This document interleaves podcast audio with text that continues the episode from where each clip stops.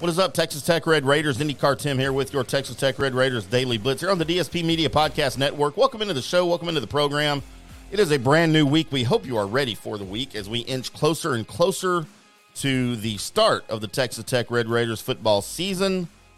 Hope you had a safe weekend too.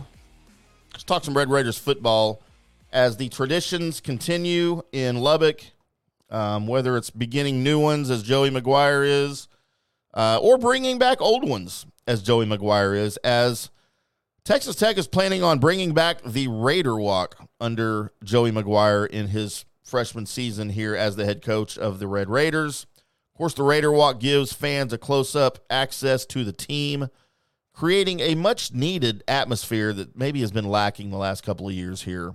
Um, as we are just less than a week away now from Joey McGuire and the Red Raiders trying to become Big 12 contenders. Probably won't happen this year, but you know, it's an, it's going to be an exciting year anyway, I think, with just with the changes. Uh, part of the process of them being contenders is on the field, as that's all McGuire's job. That's his purpose is improving the team on the field. But you got to, you sort of, especially in college football, maybe more than the pros or anywhere, you've got to spark interest with the fan base as well. You've got to get the fan base involved, help the fan base fan base to feel like part of the team. Um, that drives them to the stadium. That really drives interest on social media, to be quite frankly, and helping create a winning attitude.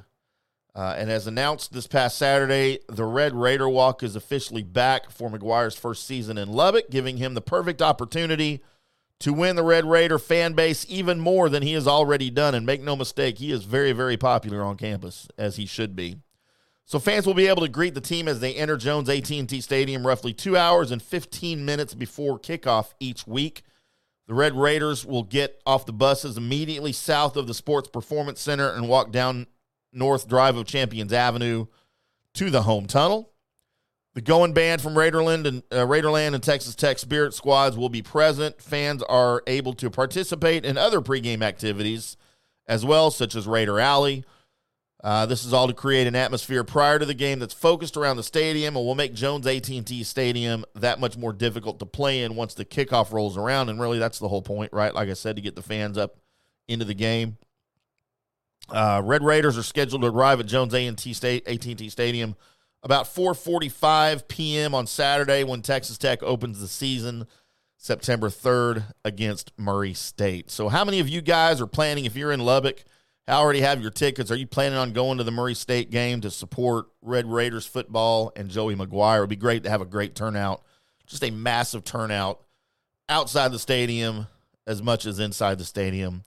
But I would love to hear your thoughts on these traditions coming back, especially the Red Raider Walk. It's it's it's one that I that I always enjoyed, and uh, I'm really really glad it's coming back. We'd love to hear from you guys. Find me on Twitter at IndyCar Tim. The show is at Red Raider Review. Also, make sure you're going to RedRaiderReview.com for the latest in all Texas Tech athletics news, information, opinion, and analysis for all the athletic sports. Heck, we did some volleyball and some women's soccer over there last week. Um, so, yeah, literally everything. We'll do it over there at RedRaiderReview.com. Uh, we will do it all again tomorrow with some more Texas Tech Red Raiders news. Uh, maybe some analysis, maybe some opinion. Remains to be seen. But I promise we'll do something here on the Red Raiders Daily Blitz. Until then, boys and girls, we'll see you.